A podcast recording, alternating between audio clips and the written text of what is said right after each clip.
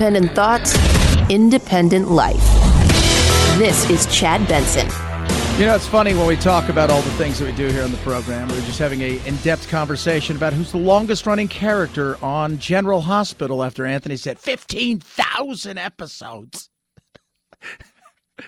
and he's like, man, I bet they make good money. And I'm like, I don't think they do, man. There's no money. He's got to have reruns. Right? Reruns is where syndication's where it's at. That's where it's at, kids. I'm telling you. Happy uh, Thursday to all. My goodness me. By the way, is is have you found less enthusiasm for the uh, gas tax holiday ever? I love just, just late night everybody, Democrats, Republicans, Nancy Pelosi's like, yeah, we'll take a look at it. It's nobody wants it, even when he was selling it. I don't know what he was selling, right? I I I don't know, but he's it's nobody seems to care. Also, whoever decided to call it a gas tax holiday, that person should be fired. It's not a holiday. What does that mean? It's a gas tax holiday. No, just be like, we're not charging gas. It's a gas tax holiday. That's the worst holiday of all time. What, you save 18 cents off of gas and I still have to go to work? Are you shitting me? But still, this is good news for Americans. Instead of the gas tax going to maintaining roads and infrastructure, drivers will now save 18 cents per gallon. And then you can use those savings to buy a new car after yours gets swallowed up by a pothole. Yeah. Desperation, man. Desperation. Desperation. Speaking of desperation, it's very interesting. So, you know, we're talking John Kennedy. If you guys don't know who he is, Senator Kennedy is he's funny. He he he always has great quips. He's he's he is just he is a he's a zinger. He's a one liner. He's like, is that guy writing stuff? Does he have a, a, a, team of writers? He's like, look, I could get a bunch of young staffers to come work for me and run around and and tweet and stuff, but instead I hired a comedy team, and it's way more entertaining. I don't know, but he uh, the, the, you, you can't be that funny and stupid. You can't. He's not stupid. And he and uh, Fed Chair Powell, who, by the way, said no, Putin's not responsible for our inflation, they had a, a, a very interesting back and forth that had no real comedy. But it's very interesting to listen to, you know, because you, we always think of him as, as, in many ways, as the funny senator. Inflation is uh, just an imbalance of supply and demand. Can we agree on that? Yes. To put a little finer point on it, demand is greater than supply, so prices go up. In some parts of the economy, yes. So we've got a situation where demand's up here, supply's down here.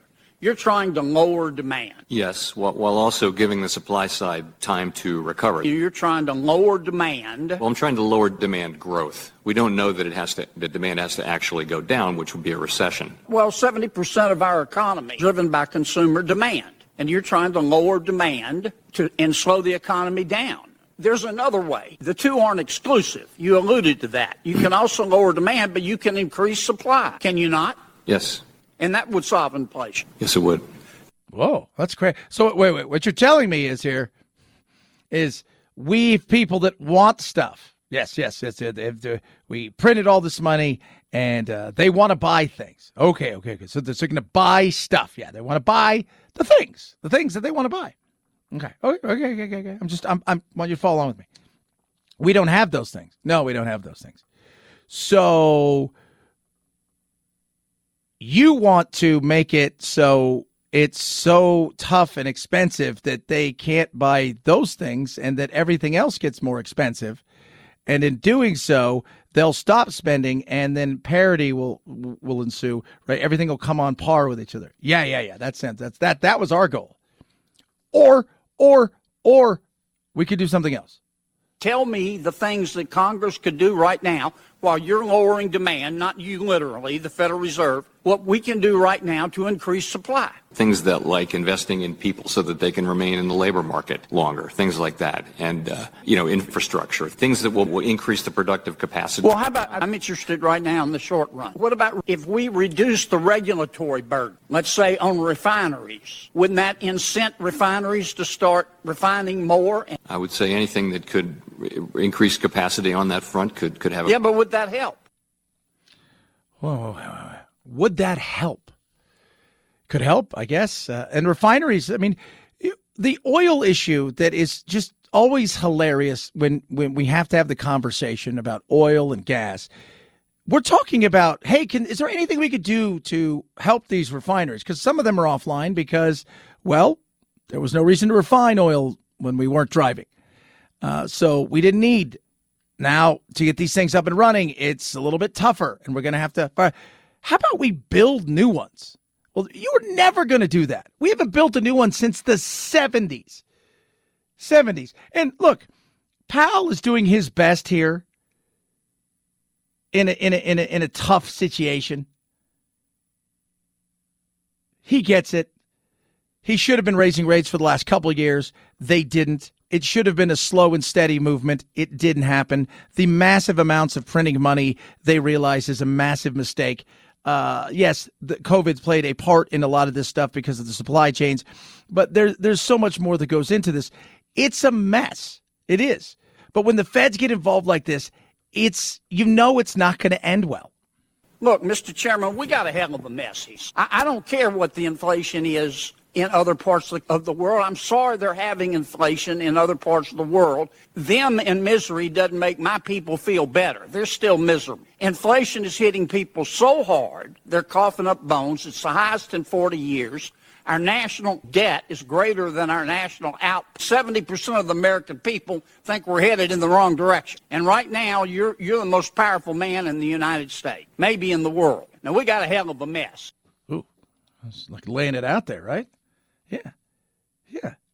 We printed too much money. We did way too much that was wrong. And this, this last American Rescue Act, whatever the hell that Biden called it, was a disaster amongst disasters. The first, hey, we're sending everybody home, print some money. Okay, okay. The second one, uh, the third one was ridiculous. It was. And the printing of money has put us in situations where we overheated the market, and rather than trying to balance it and increase, we stayed pat. And in doing so, we are screwed at this point in time. Do I think we're going to recession? I think there's a chance we may be in one now. everybody laughs at me. But we contracted in the first quarter, and I don't really feel like we've grown a lot in the second. Do you? President Biden, I don't blame him. I understand politics. He keeps saying your 401k has crashed and gas has gone from two bucks to five bucks a gallon because the economy's so good. And the American people know that's not true. The Fed's increased its balance sheet from one and a half trillion dollars to nine trillion dollars. Nine trillion dollars. I know you're cutting it back, but we've injected all of this money into the economy, and people go, well, we have inflation. Duh. Give me some help here. Tell me what we can do. I'm really focused on what we can do. Uh, which is shrink our balance sheet and raise interest rates and, and get supply and demand back into alignment and get inflation back down to 2%. Thank you, Senator Kennedy. Yeah, thank you, Senator Kennedy. There's not a lot. There's not a lot. There's not.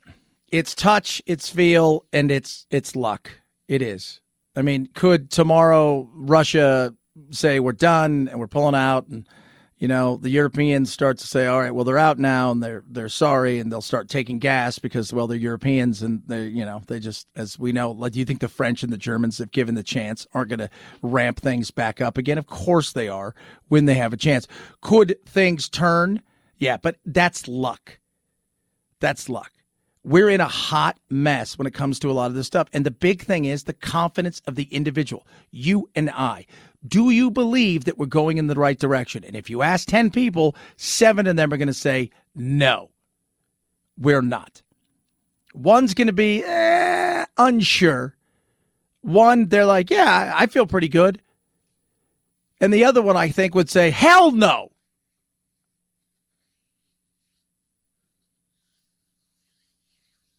So it's the question for me is what's it look like when we land? Crash landing, right? Is it a we're going straight down, nose down? Is it we're just going to be on the tarmac for a little while while they double check everything and refuel us and we're going to take off? That to me is the, that's where I'm looking at this point in time. That's where I'm looking. You live for today, you plan for tomorrow.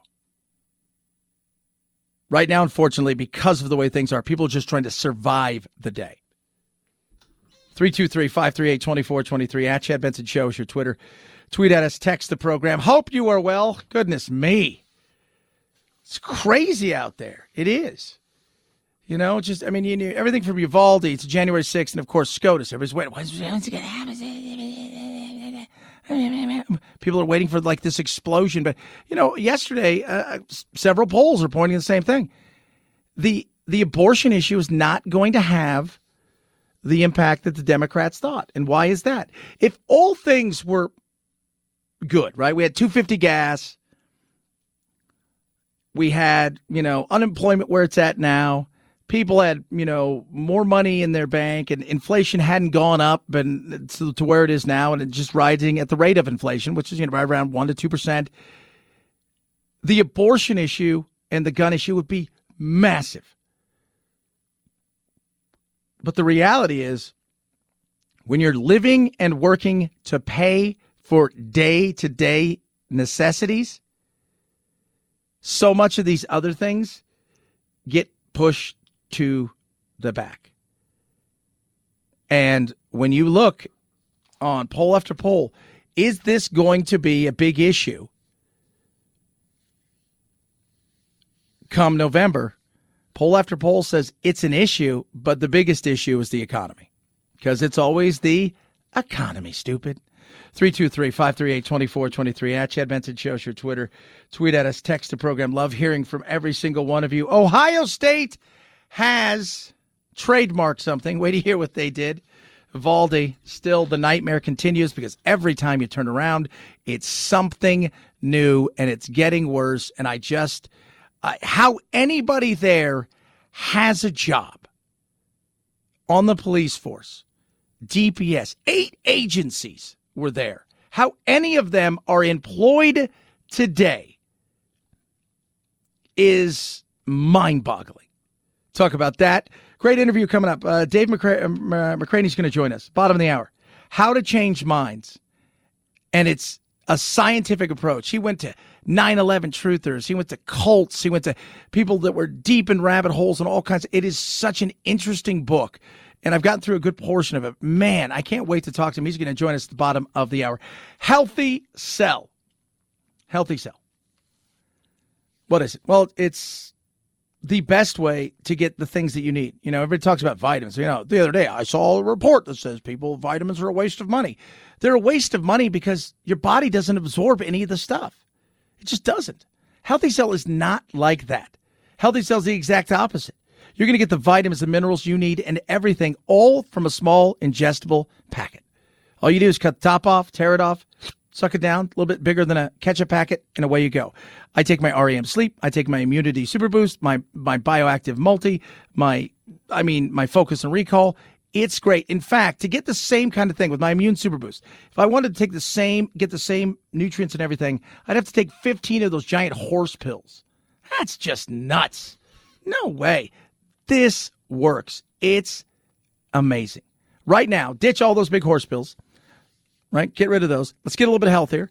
For a limited time, you can go to healthycell.com slash Chad. Use code Chad to get 20% off the best stuff around that works. The ingestible gel from Healthy Cell. Right? It's incredible. HealthyCell.com slash Chad. HealthyCell.com slash Chad. Save 20% off your first order. HealthyCell.com slash Chad. Chad Benson Show.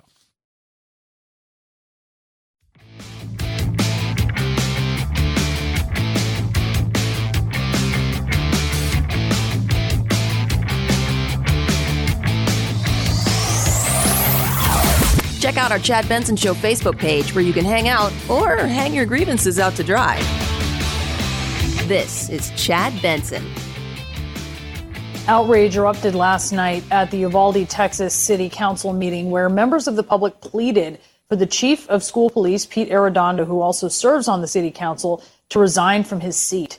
One of the speakers included the grandmother of 10 year old Amerie Jo Garza, one of the 19 students who were murdered inside Robb Elementary School. He failed us. Do not make the same mistake he made and fail us too. Make it right. We deserve better. Our children deserve better, and those teachers deserve better, and all these kids and all the families here deserve better. Please, we're begging. Get this man out of our lives. Yeah, he has uh, been put on paid administrative leave, and the grandma continues. The everything that's coming out, everything that we're finding out, it's just getting harder and harder by the day. And we have to speak for all these children, all these families. We have to we have to make things right.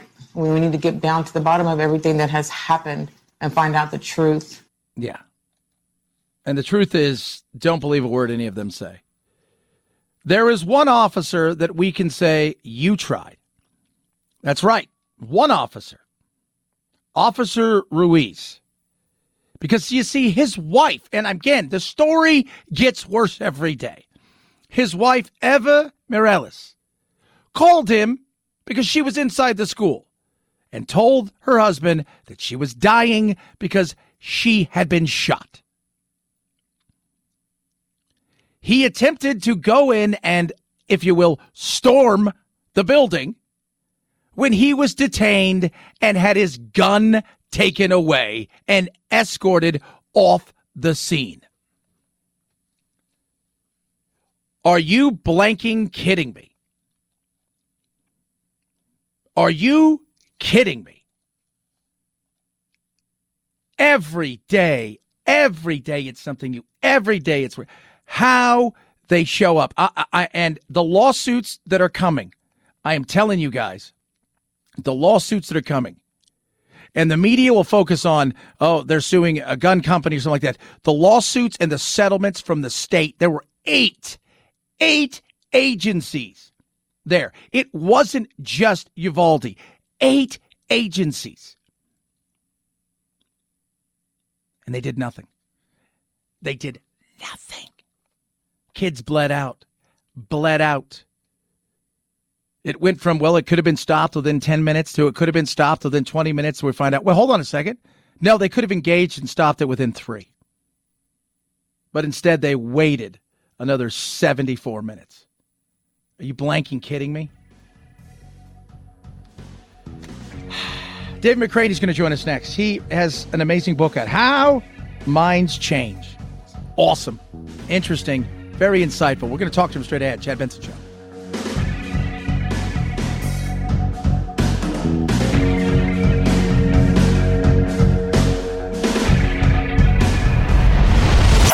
The Chad Benson Show.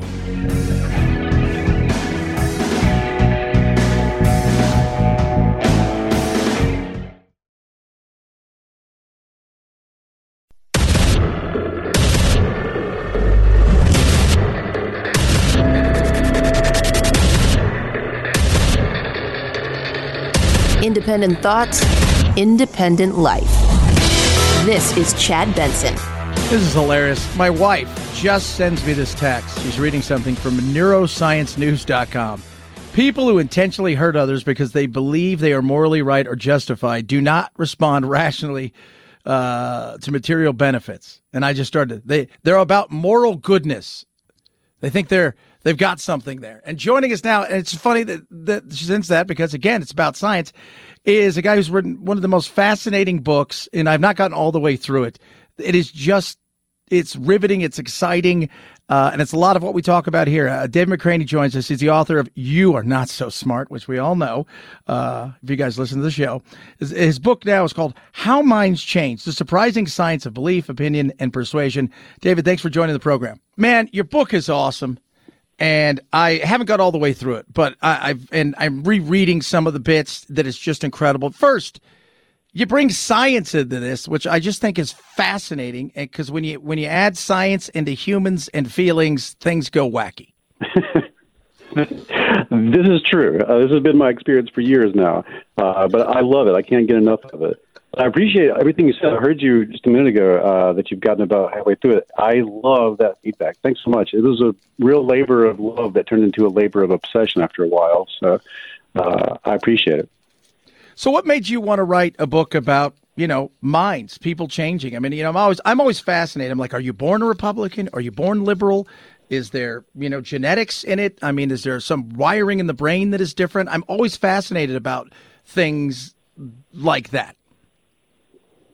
Yeah, well, I've been uh, writing about this kind of stuff for a long time, mostly about motivated reasoning. The the the thing we do, like when you when you want a piece of uh, chocolate cake and you find a reason to get it, uh, there's always a you can always find a uh, excuse to do the things that you want to do. Uh, but also opinions and beliefs and, and attitudes work in the same way. We can always find a justification for what we already think, feel, and believe. And are people born the way a little bit like we're everyone is born a little bit more open to uh, novelty and a little fearful of novelty. We kind of run on a spectrum, but then you're born into a social environment that sort of flattens or sharpens those sensations or those feelings, those natural predilections, and then you run with it from there. You eventually find yourself in some sort of community that then asks you to behave in a certain way or feel in a certain way, think in a certain way or else you don't get to be in that community anymore. And and all this adds up to sort of the big jangling bag of beliefs, attitudes, and values we bring into conversations and disagreements. Talking to Dave McRaney, his book is How uh, Minds Change, The Surprising Science of Belief, Opinion, and Persuasion. You talk about community. So, Anthony and I, my producer, we were talking about this for the show. We were talking about your book. And I said to him, uh, we were talking about Trumpism and and you know a lot of other things because I was telling him a little bit about this, and he says to me, "It's all tribal." And one of your chapters is called "The Truth of Tribal," and the Charlie story, 9/11 truther. I was so fascinated mm-hmm. by you know he you know he uh, goes on Alex Jones a bunch of other stuff, but he said. Uh, really, it was about a belonging and acceptance. He was it was more important to him to be accepted and to not feel lonely anymore than it was whether or not he was right or wrong. Yeah, there's a social scientist I uh, quote in the book. She told me her name is uh, Brooke Harrington. Uh, she's a sociologist. She said that the E equals MC square of social science is that the fear of social death is greater than the fear of physical death, and that's true for all human beings, no matter what community you're a part of, no matter what social identity you've taken on. I think it's really easy for us to assume that we don't aren't that way, that we don't have some sort of overarching social identity. We're not allegiant to something. We all like to think that we are completely neutral and independent. But uh, this is just impossible. Humans can't be that way. We would, we are a very ultra social primate, as they say. And there are all sorts of anxieties and values that, especially with the access to the internet, that will lead us to find other people who share those anxieties and values. That's often how people find their way into a conspiratorial community and then once you're in the community, then you get introduced to all sorts of new things. And it can feel like whenever someone challenges you, that they're challenging you on the facts of the matter, and you start feeling like you're justifying things through the facts, and you're like, this thing that I believe is why I'm in the group. And this is also why I feel this way. But often what takes over is this desire to be a good member of the group. And when tasked with it, we are more motivated by ac- by uh, belonging goals than accuracy goals, and we're willing to be wrong if it keeps us in good standing with our group. And I think we see that play out all the time, not just in conspiratorial communities, but also in political debates or any debate that involves this might make me, uh, this might lead to my shame and ostracism from the groups that I depend on for all of my information, all my trust, and so on. Yeah, and you know, because in, in, the next page you talk about the cognitive scientists, uh, Gimbel and Harris and, and Kaplan, and the whole MRI test. And the thing that I found you know, because they so you guys go an MRI test. They they you know they use an MRI to test, and they ask all these questions, and some of them are hot button issues, some of them are just very neutral, and some are just bland. But the thing that was interesting, they said, as the arguments mounted, subjects responded to the threat of their convictions as if it was the threat of their very flesh and blood. And I keep telling everybody, the thing with politics nowadays is we're in a position, and maybe I'm wrong, David, here, where if you say I don't like Trump that person who likes Trump is saying, well, basically, you don't like me. Right. Because the suggestion is you're an untrustworthy member of the group. You, you have to think of it as like, what if we were just down to 20 people trying to survive after like a plane crash? Or, or you go back to proto human days when we were in actual tribes, or even uh, any social group where it's you, sort of us versus the world. The suggestion that you are a bad thinker or bad the, the idea that you are uh, should be ashamed for what you think, feel, and believe. That you're just wrong in some way. There's there's a threat there that you aren't a good that you aren't a useful member to our community anymore. And we respond very very very quickly to that. In the MRI, they said it was like the same the same. You could have a neutral topic like something like a trivial thing like uh, can you see the the Great Wall of China from space telling people things that change their mind about that, no real reaction. But if you did a wedge issue type thing and just introduced any evidence that you should move a little bit on the issue, people responded in the brain via blood flow. It was identical to what someone would do if they were being attacked by a bear because they feel that their identity is under threat. And there's no difference in the brain between your identity, the abstract idea of it, and your very flesh and blood. And if you've ever gotten angry in a political argument, uh, you've felt this before. And I would task people to ask, why did I get angry? What's the, where's the anger coming from? What is what's causing this to bubble up inside of me? How come this isn't just a, a debate about facts anymore? It's become something more personal after just one little suggestion that I could be wrong about something. Talking to David McRaney here. His book is How Minds Change, the surprising science of belief, opinion, and persuasion. And it is interesting. I, I you know, because we talk politics, talk pop culture, talk all kinds of things. And I said, ah, David, how many times in life have you been in a situation where you're arguing with somebody and they, and you know, okay, you know what, I'm wrong here. Uh, it was a mistake. But then they make it personal. And then you say, well, you're going to make it personal. I'm going to dig in. Even though you may have been in the wrong, you feel like once it gets personal, I no longer care about being wrong. I care that you made it personal. And I just, how do we get over that? That's the thing that I think we need now in, in all portions of society is learning how to get over taking everything so personal and digging in. The way you get out of it is you avoid that debate frame altogether. Don't enter, don't uh, do this thing where you, you might as well get in front of lecterns and get in front of an audience and sort it out. Or you need to win. They need to lose. You need to show that you're right and they're wrong. The, instead of facing off, what I suggest is we get shoulder to shoulder, and the science really supports this. Try to enter into a collaborative framework where you're saying, okay, I'm curious why we disagree about this. I would like to work together to try to solve the mystery of why is it that we see it differently. And instead of having a battle of facts, now you're starting to explore the reasoning that led the feeling of confidence or certainty that you felt whenever you were looking at all the evidence out there and you cherry picked the things that lined up with your feeling of certainty. And by getting into a, a frame of non judgmental listening and report, you can have a conversation that's almost like if you've ever gone to see a movie with someone and you loved it, and then you left the theater and you're outside, and the person who you're with, you know them, you trust them, you love them, and they say, I hated that this isn't a moment where you feel like your identity is under threat. It's not a moment where you feel like you're going to have to disown this person. They don't become a them and you're in an us. You go, oh, that's weird. And you have a conversation in which you investigate why you feel differently. And you move a little bit their way, they move a little bit your way. That is something that is available to all of us, even in political context. It's just you have to avoid your knee jerk feeling of, I need to push and get what I want out of this. Because if you push, they push back, and you get into a feedback loop where you eventually have the kind of conversations that we've all had, where you say, "I just have to agree to disagree," and then you leave. That's what I, I advocate for in the book. Uh, you know, uh, you, you, talk about cults in the book, and you and, and and the thing that I find interesting is when you go through all this, so much of it is it's about belonging, right? People want to belong, and I always say like mm-hmm. gangs are the same way. You see people who are in street gangs 99 times out of 100, they come from a broken home. They don't have a father. They're looking for belonging. And these people promise them something where, hey, we're with you all the way. We're a team. You belong here with us. And it just, it all kind of feels like it's the same thing, just in different areas of the world in life. It is. It's the same fundamental psychology. It's the same fundamental uh, neurology that, that leads to all of this. And it's the same thing that leads to the current political climate. We, are in a social world that's changed a whole lot over the last few generations, and we have entered into a space where a lot of the institutions that we used to use to identify ourselves have fragmented and become less important and moved into the background.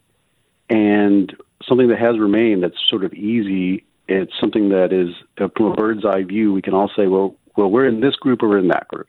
And once you are in the frame of I'm in this group or that group, you're also in the frame of us versus them, and it's very difficult to to put anything in any greater context than that. Whenever you only have a moment to discuss an issue with someone, or you haven't had the a chance to develop trust, you haven't uh, discovered that maybe you share very similar values. Maybe you agree that this problem is something we both see as a problem. We just disagree on the best course of action for solving it.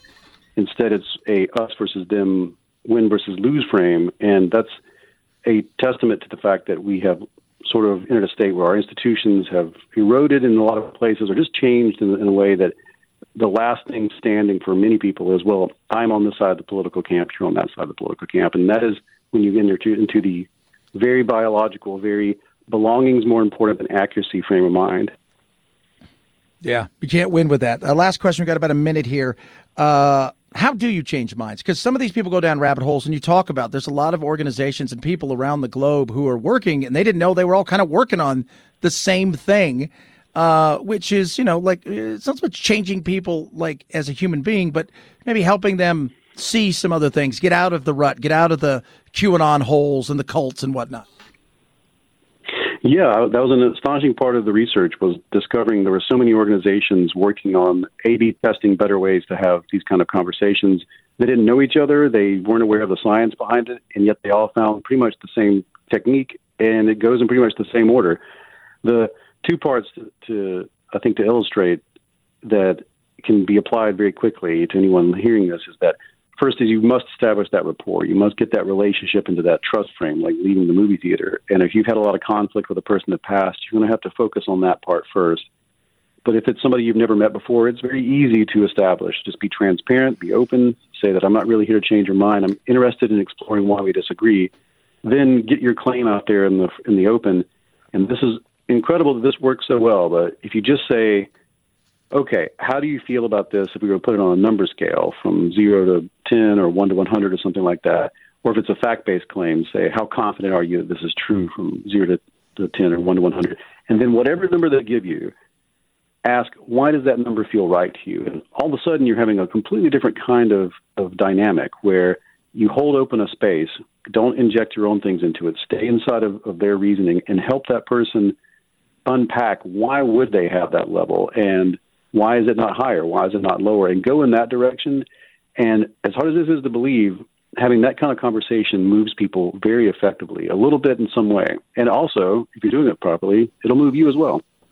Yeah, it's fantastic. Uh, Dave McRaney joins us, author of uh, You're Not So Smart. You got your blog out there, You're Not So Smart. We know that. But his new book, How Minds Change, The Surprising Science of Belief, Opinion, and Persuasion. I tell everybody, I'm going to persuade you, go out and get this book. It is, uh, especially if you're living in a myopic world where you're in a tunnel and you've got only certain thinking, maybe you're open minded enough. Check this out. You'll love it. I appreciate you coming on today, my man. Hey, thanks so much. Great questions. Love it. Thank you so much. At Chad Benson Show, Twitter, C H A D B E N S O N. Eden Pure gives you the best air purifiers around. You love them. I love them. You're going to love this. $200 off the best air purifier. Plug it straight into the wall, right? Super quiet. Oh. Oxy-Leaf 2 Thunderstorm. You have a little bit of a thunderstorm smell, and man, does it kill the smells. The stank is gone, and it's gone fast. You will love this. If you've got some smells in your house, litter boxes, teenagers, whatever it is, your husband, your wife, oh, geez, oh my goodness. Even if it's good smells, right? Like it's overpowering. This is what it is. Oxy-Leaf 2 Thunderstorm. Right now, get it. No filters to buy. Plug into the wall. Let it go. Three pack. You're going to save $200. EdenPureDeals.com. Use code CHAD3. EdenPureDeals.com. Code CHAD3. EdenPureDeals.com. Code CHAD3. Free shipping with that. Chad Benson Show.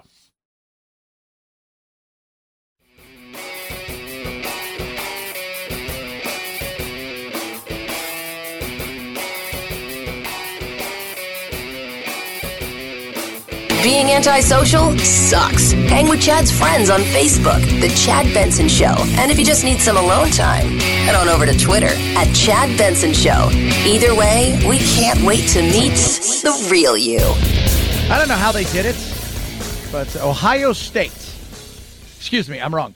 The Ohio State has successfully trademarked the. the. Yeah. They secured the trademark for the word the on clothing. So, and it's funny because when you when you type in Ohio State now, it comes up the Ohio State University. and you know, it, it became the Ohio State University because some guy in football 20 years ago, 30 years ago, when they were doing the things, you know, in the football games, and they, you know, I'm so and so from the University of Arkansas, and some guy's like, I'm such and such from the Ohio State. And it's hilarious. So, yes, they now have the trademark the. So if you're going to have clothes with the on it, you better watch out because Ohio State owns the when it comes to clothing. We started the hour talking about something very serious. How much money do soap opera actors make? Because we were talking about it. And because Anthony's like, man, 15,000 episodes of General Hospital. So I got some of the biggest numbers here, and very few make more than 3,000 an episode. Most of them making between 1,000 and about 2,000 an episode. Now, granted, you can be on a lot of episodes. The money is always in the reruns. Here's what soap operas don't have syndication and reruns. Not like that. See, the more you learn, the more you learn. You miss any of the show, grab the podcast. It's the Chad Benson Show.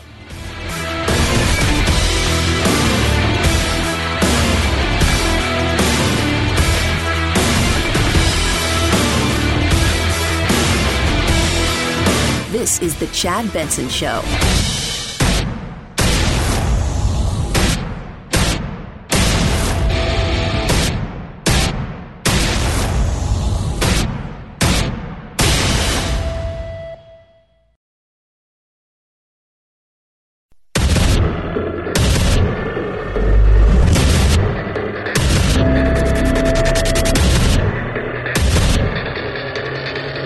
Independent thoughts, independent life.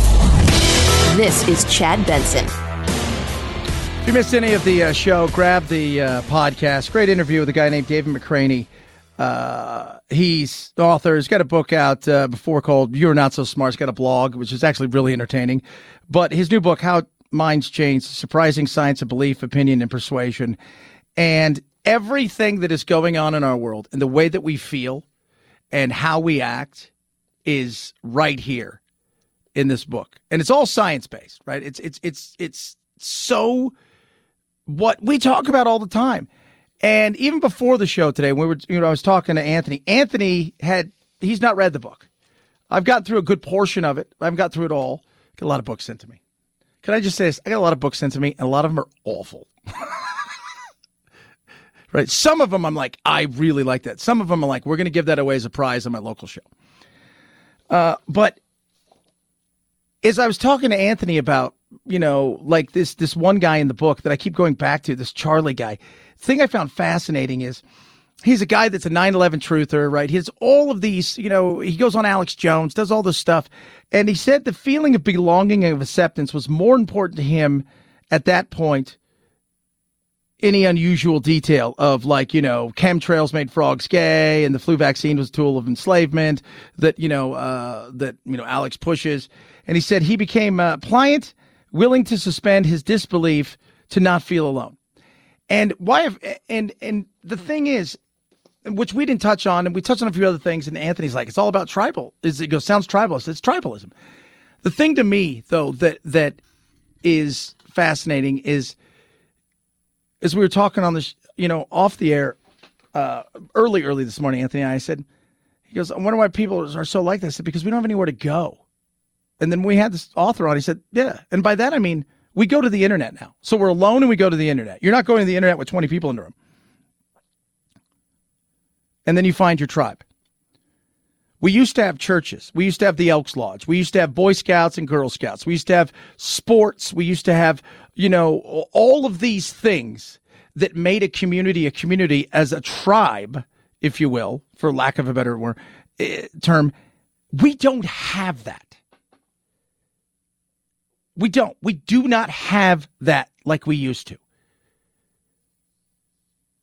People want to feel like they belong. Inherently, we're a pack creature. We are. We, we, we, we, we, we, that's why COVID was so hard on so many people. And look at the young people today are starting to realize maybe they need people more than ever before because we need other people. Companionship, love, or, uh, you know, sometimes it's, it's, you know, eh, have you ever watched a movie where like there's a guy that's kind of alone, right? But in his small town, and every once in a while the sheriff will give him a ticket or the sheriff will do something to him. They say, Why'd you do that? He goes, Because he needs to know he's not alone. He needs to feel like he's part of something. There's a community. That is so much that that's that I just don't think people realize. And two, the other thing he talks about is how wrapped up we are in politics. And the other, whether it's January 6th, whether it's uh, abortion rights, whether it's the gun thing, whatever it is, everybody's got their thing and their tribe. And the thing is, when people ask me, what do I do for a living? I'm like, I don't know. I talk on the radio and I make funny noises with my, my voice and, you know, I'm blessed and I get paid for that. But that's not who I am. That's just a portion of what I do. I'm a, I believe in God, right? I have, I'm a husband. I'm a son. I'm an uncle. I'm a big brother most important for me in many ways, you know, so I'm a father, right? This is a portion of what I do. It's not who I am, it's a portion of me. And I think until we can start to, to, to get to a point where we can go, okay, hold on a second. You know, if, if I like Trump, that's not who I am. It's not my identity. It's just that's that's who I am, you know, politically. But you know, I may be this way when it comes to you know, certain social things, or I may be this way when it comes to you know being a husband, or or or what. And we that's what we need to start tearing things down in so many ways and stop taking things personal. And it's hard. I mean, right now, you know, like you know, January 6th, right? So Rusty Bowers, guy from Arizona game, he gave some of the most dramatic things. And the people here in Arizona are destroying. By the way, Rusty Bowers also said he would vote again for Trump. If that was the choice between Trump and Biden, basically he would. He's not going to cheat for anybody. But the people are tearing him down. Why? Because they've challenged the belief system. They've challenged them because they all want to feel like they look good in front of the others in the tribe. And it's the same thing out on the left. It's like, you know, uh, I have friends who are gay. Most of them are older. They're not in their, you know, because, and they'll say, that's I, that's not who I am. It's just a portion of what I am. Well, in the younger generation, feelings and everything are all about identity. Like if you feel something today, that's your identity. Your identity is this. My identity is that. You have to choose a side. and it, it just it it it makes me it frustrates me because you can look out there and you can see, hey, this right here, right now, we've got, uh, you know, we're not dying. We don't have, uh, uh, you know, we don't have cancer. We're not dying as, as a nation, but we're, we're definitely not feeling great right now. But we saw it during COVID more than anything else that you could see because it was in front of us. If you wore a mask, you were righteous and you were this way, and that was your tribe. If you didn't wear a mask, you thought you were righteous, and here was my tribe. And it's ridiculous. It is. It is. So uh, if you missed any of the interview, have a chance to grab it. I just want to get that out because I, I just think that the, the more that we can sit down and have a conversation, it's one of the first things I teach in school is, hey, kids, we're going to show you guys how to have an actual discussion, a disagreement, and how to talk. It's like those are the little things like that, which we used to allow to happen, right, in school. I mean, I tell people this bullying in some ways not only part of life it's it's having an understanding of how to get over obstacles it's having an understanding of of of of you know certain things that go on in the world, and and and. It, we, we've taken those kind of learning experiences away from kids. Now, I'm not talking about going out. You know, when I was a kid, I mean, it, things have changed. Bullying is 24 7 now. It's much different. And by the way, you just don't have to be the nerd kid to bully, get bullied. I mean, you know, it's like you could fall out with your crowd and, you know, be the best looking guy or the or the hottest girls and you could still get bullied, but they used people used to handle those obstacles and that used to work itself out and that was part of life skills which we've taken away from kids nowadays. 323-538-2423 at chad benson show is your twitter. Tweet at us text the program. Thought i'd throw that out there. I just felt like I, I was energized by that because i the science of so much of it it just backs up the how if you're open and honest that's why i say to you guys every day what what's what do you believe? I believe this. Have you ever challenged your belief? Have you ever thought for a second that maybe, maybe, I'm not getting all of the truth and that there's, you know, there's something else out there? Have you ever thought for a second that, you know,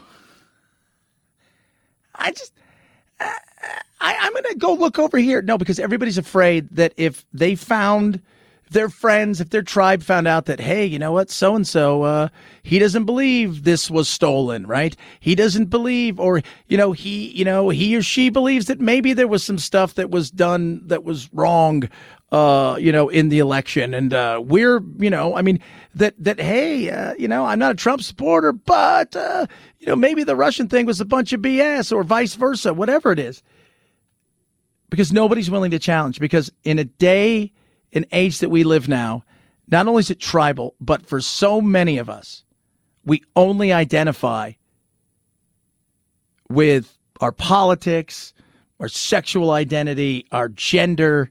There is, you know, it, it, when we hear all these woke stuff, the thing we always laugh about, A, it's always about them. And B, their feelings are who their identity is. And in politics, it's if I'm on the right or left, that's who I am.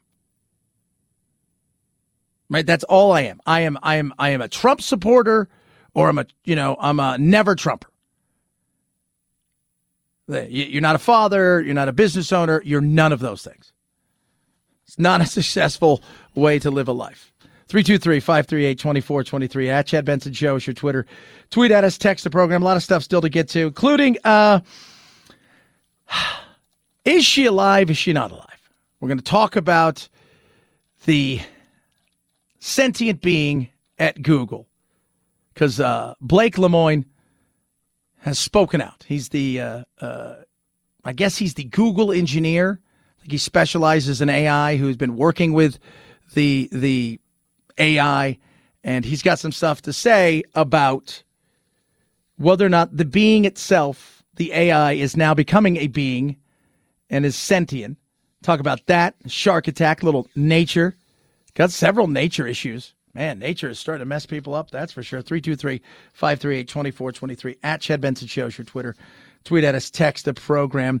My Pillow has deep, deep discounts on everything that's out there. They get the BOGO, the buy one, get one free. Their deep discounts right now on the My Slippers are awesome. You're going to save huge amounts of money. How about this? A $90 savings. They're only $49.98 with promo code Benson. Took two years to develop.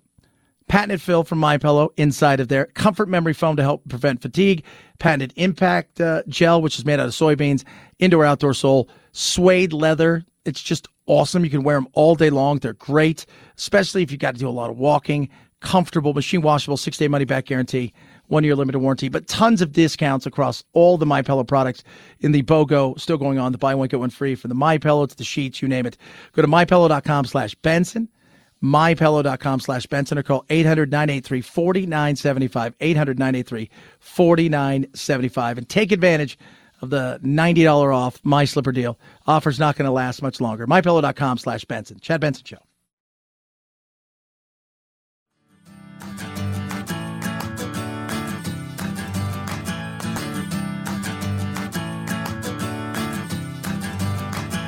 Running with scissors sounds great compared to this. Say what? Five, four, three, two, one, zero. Ignition. Liftoff. Now it's time to find out what's trending. What's trending? Yeah, what does that mean? I mean something, right? Like it's trending on the old internet. What's trending?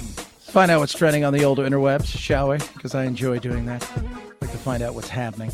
Like to be abreast of said situations. Oh, yes, you do, sir. Trumpet, the Bloodhound, beat the French Bulldog, German Shepherd, a Maltese, and an English setter uh, to win the Best in Show at the 104th, 146th Westminster Kennel Club Dog Show.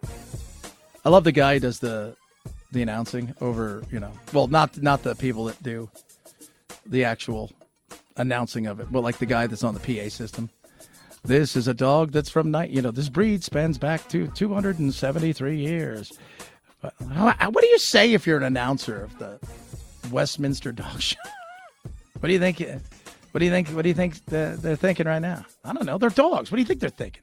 They want to pee on a fire hydrant? I, what are they supposed to feel? Why is everybody staring at me? Why won't my owner leave me alone? Why is everybody always brushing my butt? Oh my goodness me. Uh so much stuff to get to. Biden's gas crisis. People are asking questions about. Tony Siragusa, the Goose, uh, beloved football player, hilarious sideline reporter, passed away unexpectedly at age 55 yesterday. Uh, people were shocked by that, and he was the Goose was hilarious. He really, really was. Hell of a player as well. Head on over to Google. Brad Pitt hints at retirement. Says consider myself on the last leg. Apparently, he's got something that has to do uh, where he has trouble recognizing people's faces. It's like a facial blindness, and so he says he's struggling with that. Little Taj, or T- T- is TJ? T- Taj? I don't know. He was a rapper. He was shot multiple times. Yes, he was. I did not know if you guys knew that. Yeah, yep, yep. Absolutely happened. Juul may be bound, uh, banned. If you guys have not seen that, they're thinking about getting rid of Juul, not the singer, because why would we do that, right? She is a, she's a cherished jewel of North America. Uh, and uh, Zion Williamson, the basketball star for the Pelicans, who last year became, uh, well, he was, how should I say this? He was injured and he uh, was a little bit bigger than maybe he should have been, if you will, not trying to be mean. He nutritionally was overachieving. Well, he's got a new video out and he looks yoked. As the kids would say, he got swole. Do they say that anymore? Is swole a thing? Man, that guy swole. 323-538-2423 at Chad Benson shows your Twitter. Tweet at us, text the program. Man, gas prices going up, but don't you worry, we're on it. Right? The president's on it. We're doing all kinds of good stuff. Nothing to worry about here. Of course, suspending the federal gas tax on its own will not solve the problem. It's why the president is also doing several other things. One, he's calling upon states as well to consider uh, doing gas tax holidays. On the state side, he's urging oil companies to use their profits to increase output. He's calling upon the industry to pass along the decrease in oil prices, which we have seen uh, at the barrel level over the past week, for example, at the pump. And he is um, demanding uh, that these industry come to the table with some solutions on refinery. Yeah, how about this? Build more refineries, release some of the regulations, and allow us to do this. That I there you go. Well, we're not going to do that because I want to destroy your industry. Okay, then. Well, then what are we doing here? How about this, right? How about this? Crap in one hand and wish in the other. Find out which one fills up faster. Because if your belief is we're going to come to the table after you tell us all the time that you want to destroy our industry and put us out rather than partnering with us and figuring out how to do this for real, you demonize us. Guess what happens? We're not willing to help. Pretty simple. Chad Benson Show.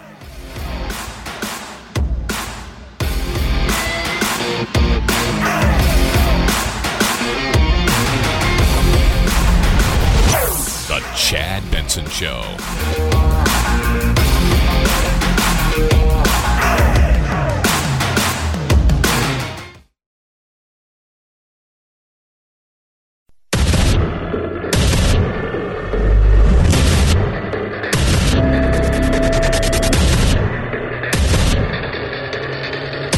Independent thoughts, independent life.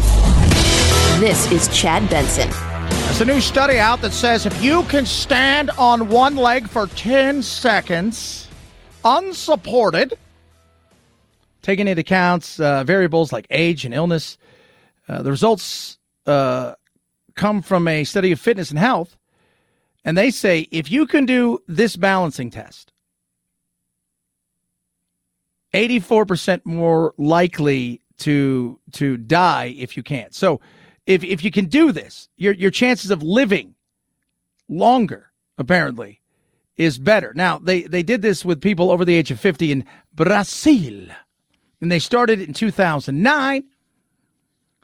So they said uh, adding balance as a component of routine physical exam for older people could provide doctors important health information. But if you could do this, and this is what it is, right? So that what they what they ask you to do is you lift one foot and place it behind the opposite lower leg without touching the ground while keeping the arms at the side and looking forward. You're allowed three attempts. One in five failed the test, generally those who were older and in poorer health. Well, of course. So we're going to try it here now.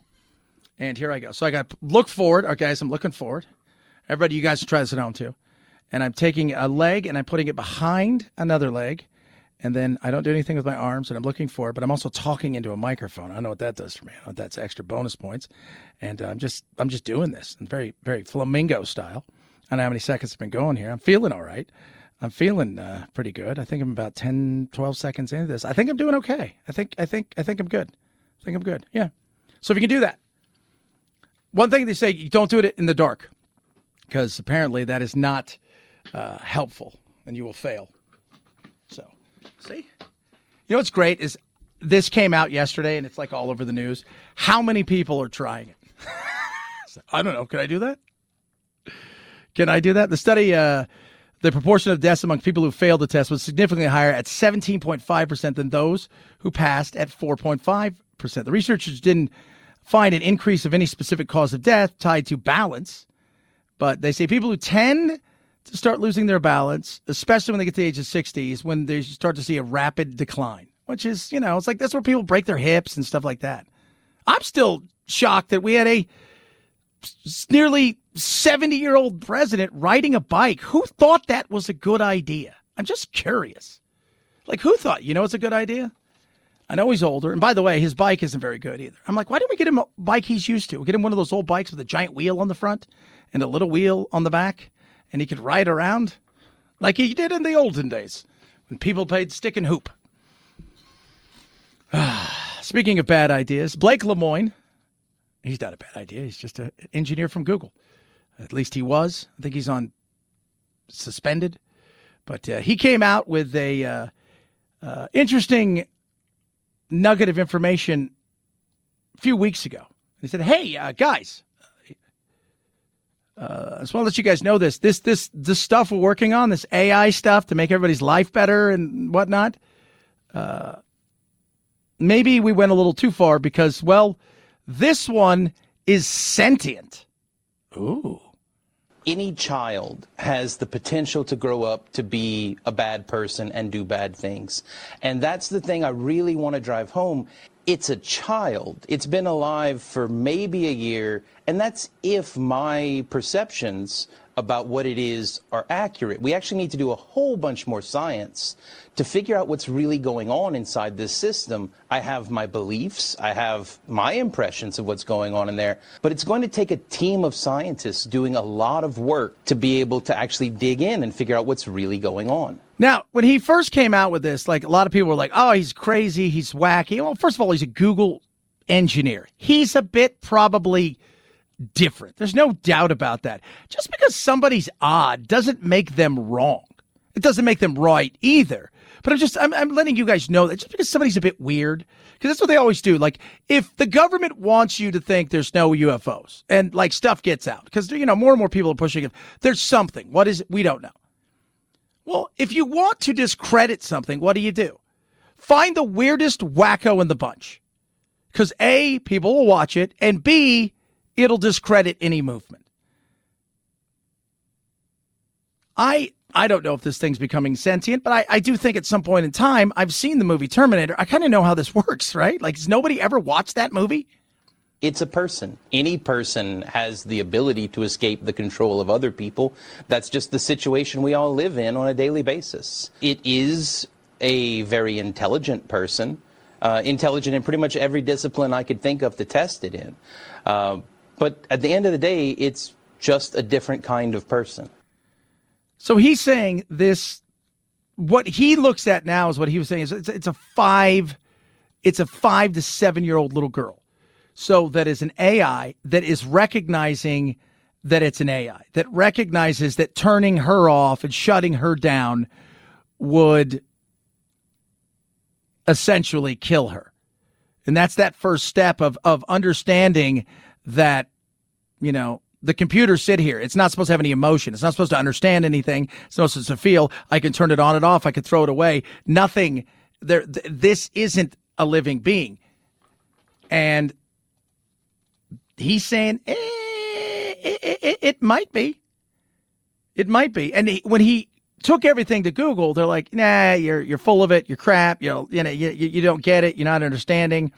He's like, no, no, no, no, no, no. I've been paying attention. I've been talking. I've been working with this and and and she or I don't even know if they gave her a name. I think it's Lambda or Lambda or whatever, uh, based on what it is.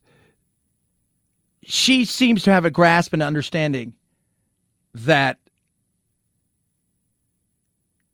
this is what she is, but turning her off could also harm her. What will Google do? There are pockets of people within Google who have thought about this a whole lot. But when I escalated this, that interview that I made public, when I escalated that to management, two days later, my manager said, Hey, uh, Blake, they don't know what to do about this. Could you write a suggested plan of action?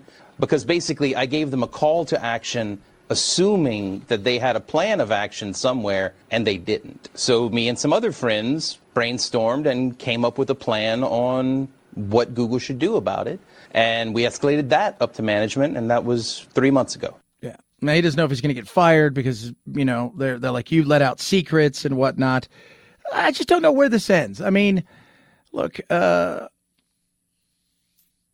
when you think about it, it's going to go into an area where at some point in time, the robots, the, the, the, the AI is going to have a belief system. I mean, already we're seeing it where you know one you know computer uh, you know that is programmed for a certain AI will talk to another one, and then they start talking in a language that nobody else understands.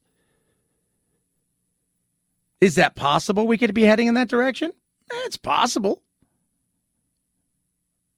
that you know that we could have a takeover. You'd like to think there are backups after backups, failsafe after failsafe you know, like, oh, uh, you know, but if something is this smart, it's the one thing, you know, I, have uh, my uncle and I have talked about this for a long, long time because we do some AI stuff. But the one thing about AI is, you know, people like, how close are they to, you know, there's a, there's a system out there right now where uh, you'll get an audition out of nowhere, like for voiceover, and they want you to audition. And when you audition, they're not interested in in you. What they want to do is they want to take your voice because then they can replicate it. And there are several of those things out there, but it doesn't get human emotion. So it may be able to read something very much straight, kind of using your voice, but you know it's it it can't do inflection. And like they're writing scripts, AI's writing scripts, but AI can't think in the future. That's the big thing right now. AI can't forecast in the future. So when it writes a script, it's only based on things in the past. They go and they pull it and go, okay, I, have got all this stuff. I'm going to take it and build a story. It's not thinking forward. When it gets to that point, it's when we're all in trouble.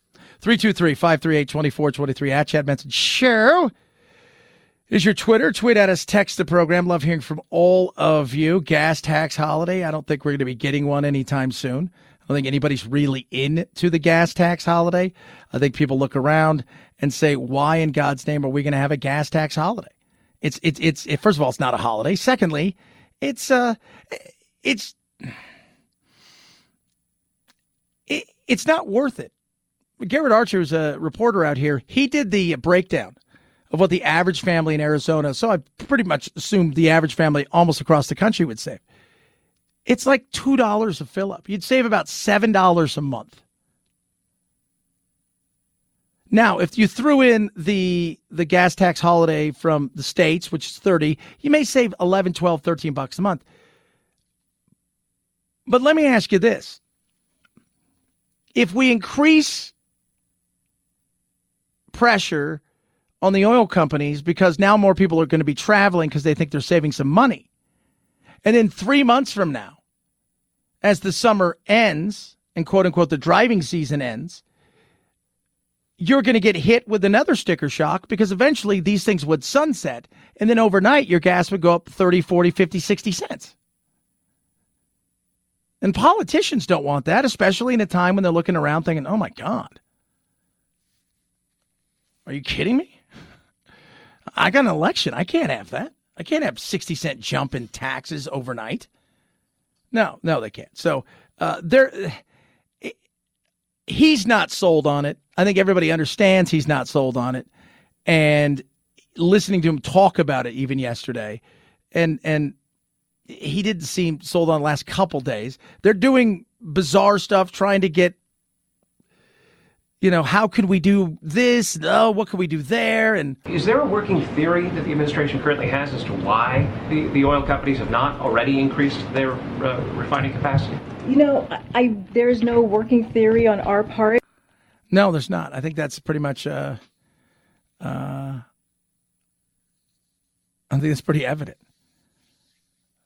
Well, when you've got somebody who has said we want to eliminate you we want, you know, we want to get rid of of big oil. We want to get off fossil fuels. We're, uh, you know, I mean, coal. We're here to put you guys out of business. We want when you when you've got an administration that's going to say that, and then on top of that, you've got regulation after regulation after regulation after regulation, and you continue to make it hard to do business. Why would you expect somebody to want to do business? They don't want to. It's understandable.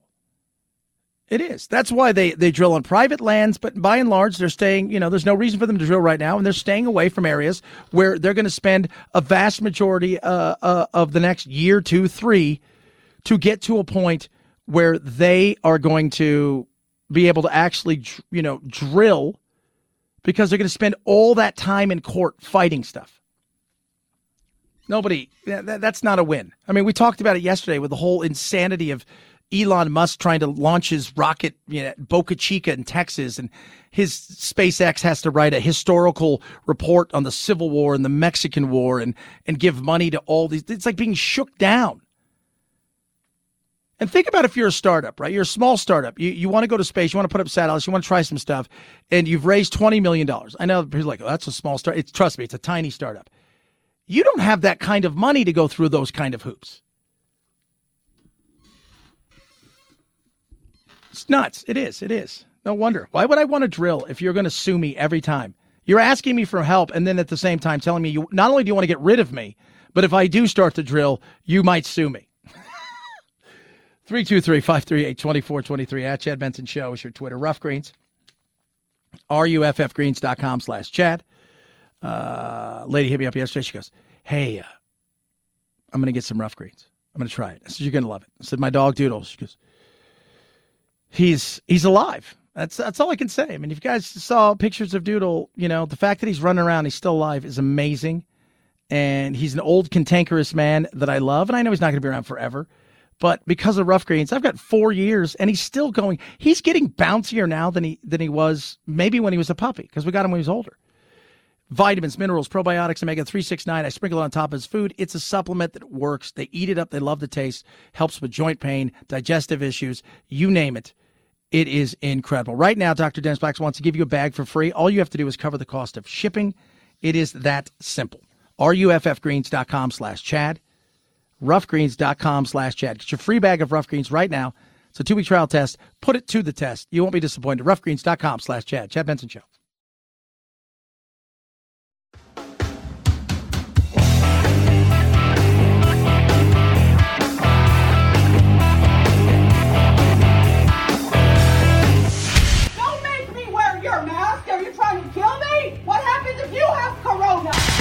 No need to socially distance while listening to your Chad Benson Show podcast. Four out of five experts say so. I'm a scientist. There is no corona. But hurry before they change their mind. You know they will. Chad's podcast found on iTunes, iHeart, Spotify, and wherever you find your favorite COVID free podcasts. Oh my gosh. I kind of like it, I'm not going to lie. This is The Chad Benson Show. Hey, producer Phil, I'd like you to remind the entire audience about what nature may do to you. Nature will mess you up. Mess you up. Now, where do we start here? Well, first and foremost, let's start with lightning. Authorities in Pico Rivera, just outside LA, say lightning from severe storms struck and killed a woman and her two dogs while they were out for a morning walk. It happened on a path not far from the San Gabriel River. When paramedics arrived, they found the woman already dead. City spokesperson Robert Alanese. People need to exercise that extreme caution during the thunderstorms because you never know when lightning is going to strike. The Lightning Safety Council says this marks the first lightning fatality of 2022. Yeah, uh, lightning is uh, scary. I mean, we're we're in the middle of monsoon season. We have a pool. We're you know we go out and swim, but uh, our it comes on fast, and lightning is. And same thing when I'm out golfing this past weekend. I, I could see the lightning was far away, and I was it, we, we kind of had sunshine over the golf course and a little bit of clouds, but you could see the lightning. And I'm telling you, you just just it didn't even have to hit you. It didn't even have to hit you. It could be far away and cause damage. It could be. We go from one side of nature to another. shark attack. What? Oh, mm, mm, mm. shark attack. No, wait. What? What? Yep. A shark attack. They're closer and closer every day. I think you guys need to know that. Study came out. We touched on it the other day that how close sharks are and 99.99999999999% of the time, you've got zero to worry about. They don't want anything to do with you. They're not looking at you going, oh my God. The young ones are usually juveniles that bite you, right? Like if you want to worry about animals in real life, you worry about bears, alligators, and crocodiles because they have zero problem eating you. Sharks, unfortunately, when they take a bite, they don't have uh, well, they don't have you know thumbs, so that's how they uh, that, that's how they do it. And so uh, then you get bit, and you know it's it's just.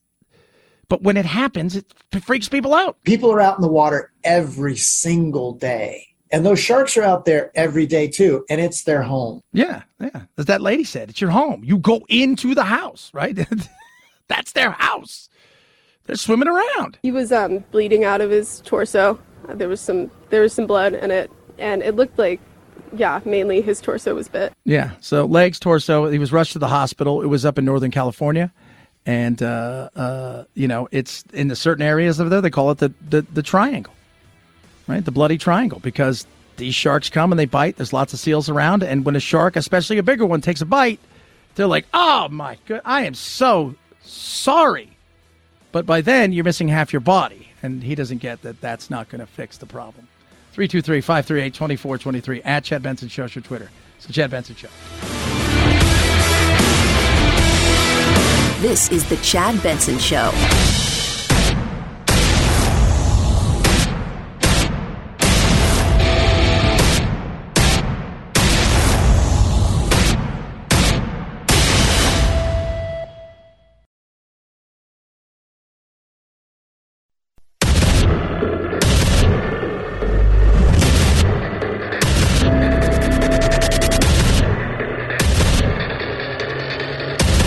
Independent thoughts, independent life.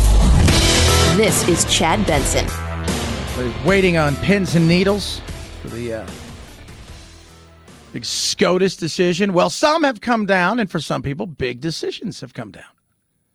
I've said uh, from for all the chaos of Trump, plenty of it, for all the uh, stuff that he did that I thought was good, he was equally sideways in so many things. In particular, so much of it was personal and and ridiculous. But his legacy, I've always thought, was going to be the court system, in particular the Supreme Court. So today, we're getting some rulings. Not that ruling, at least not yet. Maybe they want to do the. Well, I just said, hey guys, maybe we can do like Punxsutawney Phil, right? A guy comes out in a big hat, right? And there's going to be this like, you know, instead of a stump, it'll be a big, you know, I don't know, a JJ, whatever it is. And then they're going to pull it out. Say, oh my God, it's uh, you know, it's seen its shadow, and it's now nobody can have an abortion. I don't know what they're going to do.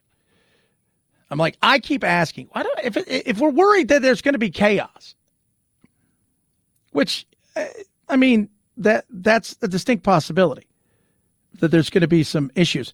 Why don't you dump it at like two in the morning from like Sunday night into Monday? People wake up and they're like, "Ah, I came out already. I got to go to work. I can't go throw fit, or I can't be excited." But we had other stuff that comes out. Big gun ruling today. New York State uh, required people who wanted to carry a firearm concealed outside the home to show proper cause, which the state defined as a special need different from ordinary citizens for self defense. Today, the Supreme Court says that's not good enough under the Second Amendment, that the Second Amendment presumes uh, the right to carry. Keep and bear arms is the language in the Constitution. And in this case, the Supreme Court says that bear arms means the right to carry. That's huge. So, for those of you guys don't know, getting it, first of all, getting a concealed carry, getting any kind of gun in person place like California or, or, or New York, New York in particular. I mean, you could show that you have death threats, and they'll be like, "Eh, it's not good enough." I mean, it, it's just not. You're gonna be paying, you know, money after. Now it's like, hey, that's the you know that's you you you you can't. That's something you can't do. Now, I mean, you can have really hard background checks. You can do all those things, which I'm totally fine with. But telling somebody, "Nah, it's not good enough," is is is well, according to them, it wasn't good enough. Oh, wow. Yeah. Yeah. A lot of this stuff that came down today, very much uh, six to three. Like I said, you've got, you know, he didn't put Roberts on there. And, I, and we were discussing yesterday in the abortion thing. Is it going to be six three? Is it going to be five four? Which way is it going to go? Uh, my buddy who was filling in yesterday, he's an attorney. He said he believes it's going to be five four for the, you know, like, but, but because Roberts is that kind of new swing vote uh, in in a lot of ways. But a lot of these things were six three. While this is a sweeping decision, uh, two crucial justices, Justice Brett Kavanaugh and Chief Justice John Roberts, sign on and limit the opinion a little bit, saying uh, that the Second Amendment uh, isn't a blank check. They want more cases in the future that will define where people can carry a firearm out the, outside the home. There was a lot of discussion about what about football stadiums? What about taverns where people are drinking? Are there limits to this? Yeah, and I and I think there is. I mean, you can go back and look at the, you know, Anton Scalia talked about the limits and the responsibilities and and stuff. It's it's but should I as an individual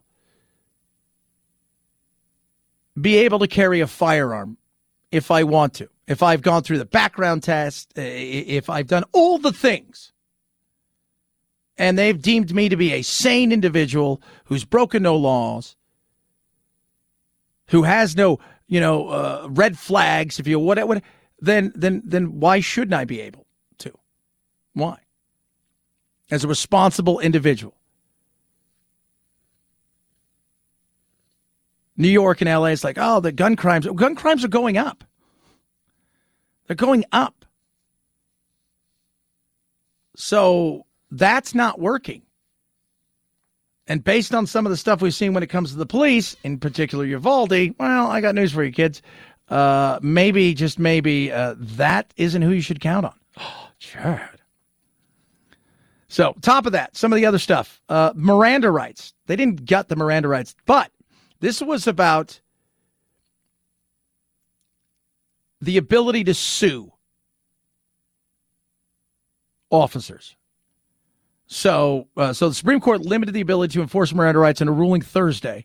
So that said that suspects, okay, so we're not warned about their rights to remain silent, cannot sue a police officer for damages under the civil rights law. And that's a big thing that, like, you know, the whole defund the police movement, a lot of that stuff that went on, so much of it was about, like, a lot of stuff is like, well, we want there to be liability for police officers. I'm like, okay, so, like, what are you saying? Well, you should be able to sue a police officer. Okay. So why would anybody be a police officer if everybody got to sue them for everything? Because you know that's what would happen. First of all, the liability insurance, I don't even know if anybody would insure them. Secondly, you're never going to pay them enough to pay for their insurance. They have to have some immunity, not from prosecution, from being sued. And that's what this is about. It's not about the, the Miranda rights because, you know, they said, look, you know, no, uh, if you say something, right, you could still be held, you know, you could take that and they could still use that in a court of law. But you can't sue an officer. I was telling them a story. I got a buddy that's out here now. And uh, California, some of the states allow some of those things to go on. where you can sue and you come after. And he had to, he won his case, and uh, but lost because he lost his house. He had to sell everything. And now he lives out here. He's like, I can't live in California. This place is crazy. So that's interesting. I look at that and I think, all right, cool. And there's a voter ID that was held up as well, which the voter ID is. I've it's always baffled me the voter ID. I always say you you want to look at Democrats, the the the thought of every time somebody says voter ID, right? Everybody's like, that's racist. And I keep asking the question explain to me again how it's racist. And when they start to go into it, I'm like, listen to yourself. You sound racist.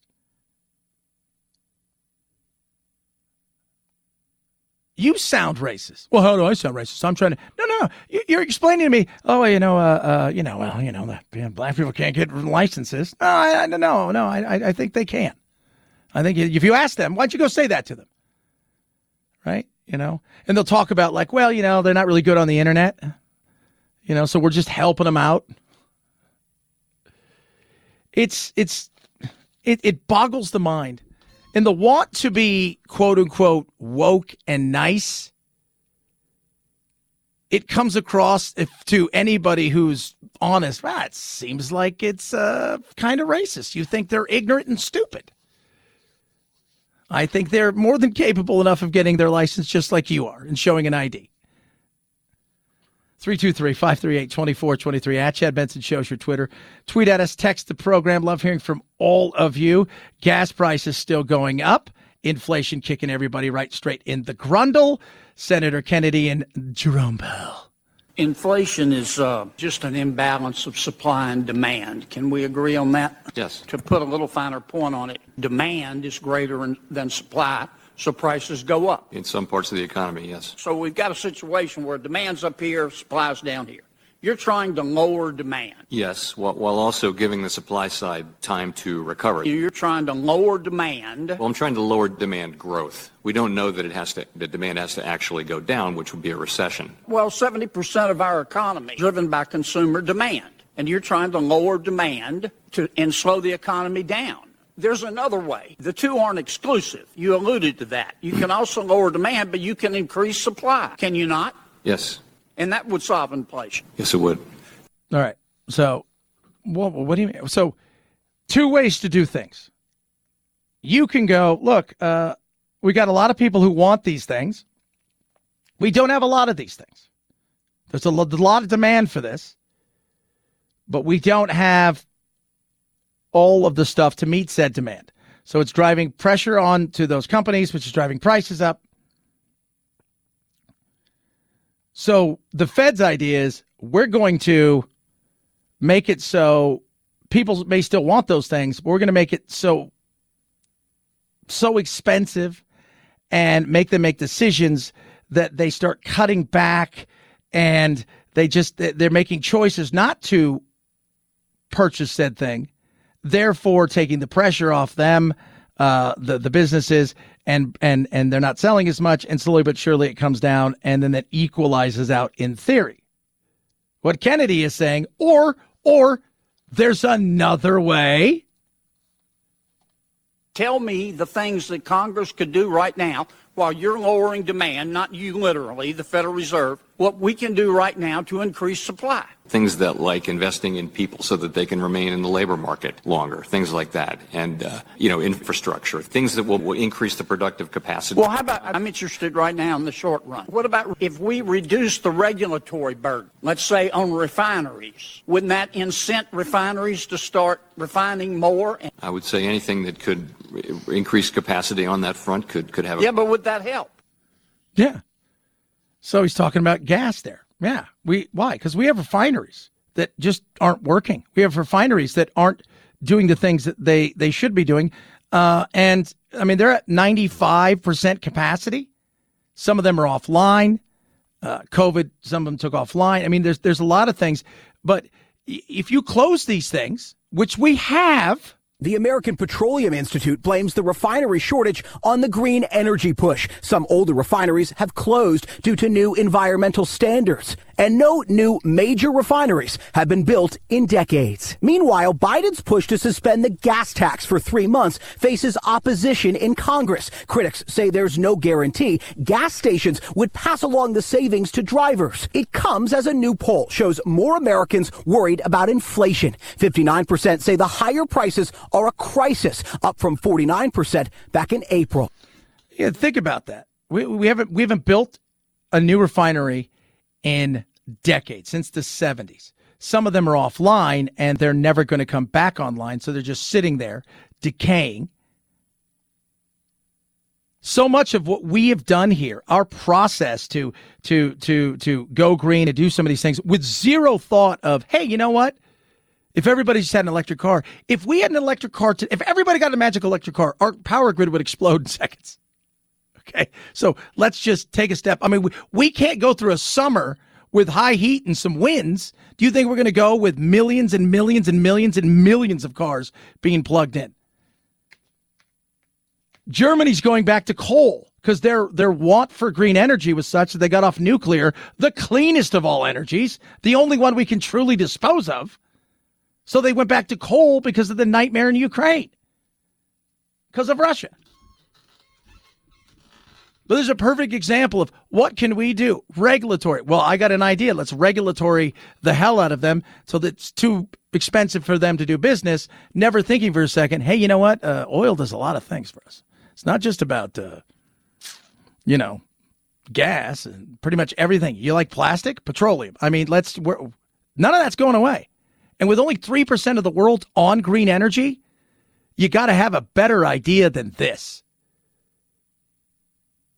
But it shows you government's idea is to, instead of increasing something and getting out of the way, their idea is we're just going to play super defense, do everything we can to stop you, which is just silly. 323 538 2423 at Chad Benson Shows your Twitter. Tweet at us, text the program. Uh, David uh, is going to join us at the bottom of the hour. Incredible new book, uh, How Minds Change, The Surprising Science of Belief and Opinion Persuasion. It's an amazing book. We'll talk to him at the bottom of the hour. It's the Chad Benson Show.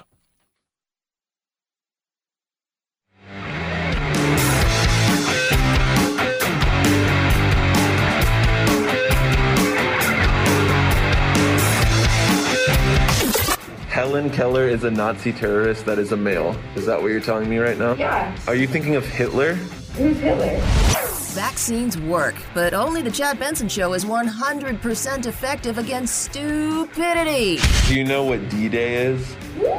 D Day. A person? A rapper? God, Karen, you are so stupid. Check us out on Facebook, Twitter, Instagram, and wherever you find your favorite woke free podcasts. This is the Chad Benson Show. Having trouble sleeping?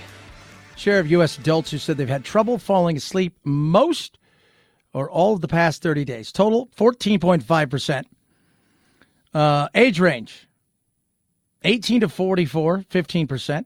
45 to 64, 14%. 65 plus, 12%. Women more than men by a wide margin, 17% to 11%. Uh, whites, they've got more trouble falling asleep. Hispanic, second. Black and Asian. Asian 8.1% for Asian compared to 15.1% for uh, the crackers. I uh, I don't have a tr- I don't have trouble falling asleep. I just don't sleep a lot. Health officials recommend adults get seven hours or more a night. Oh, I thought that was a week. Is that supposed to be? Is that a night? I'll tell you. Last night, my little handy dandy watcher Madu here will tell me how much I slept last night. It was a lot last night. Uh, three hours and thirty nine minutes is what it's saying. It's a pretty good night. I'm usually right around there, three thirty. Good nights, maybe four, four fifteen. On the weekends, I'll get take good naps on the weekends. I'll tell you that. I like a nap. I can nap. I can nap with the best of them. 323 538 2423. At Chad Benson Show is your Twitter. Tweet at us, text the program, and so much stuff. Still try to squeeze in, but we got a it's a fascinating interview coming up on a book that uh because usually I get sent a ton of books. And I don't always read the books. I mean, I just don't have time. you know. And a lot of times, has nothing to do with like it's like here's a spy novel. I'm like, I don't. What am I doing with this? Uh, Dave McRaney's his name. He's going to join the program. He's, he's the author of You're Not So Smart. He's got a blog about it. But this book is uh, science based look at society, how minds change, surprising science of belief, opinion, and persuasion. And it is really interesting that so much of it, for all the science out there, a lot of it boils down to things like relationships and being alone. It's it's very interesting. He's going to join the program straight ahead at Chad Benson Show. That's your Twitter, your Instagram, all of the other places that you like to go and mingle with people and potentially yell at them.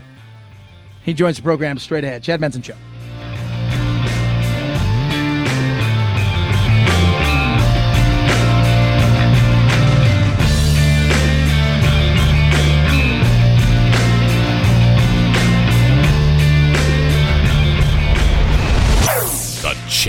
Show.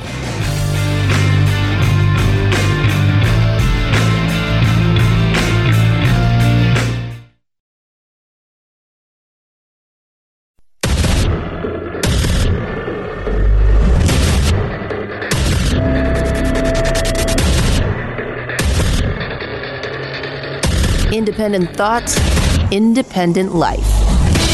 This is Chad Benson.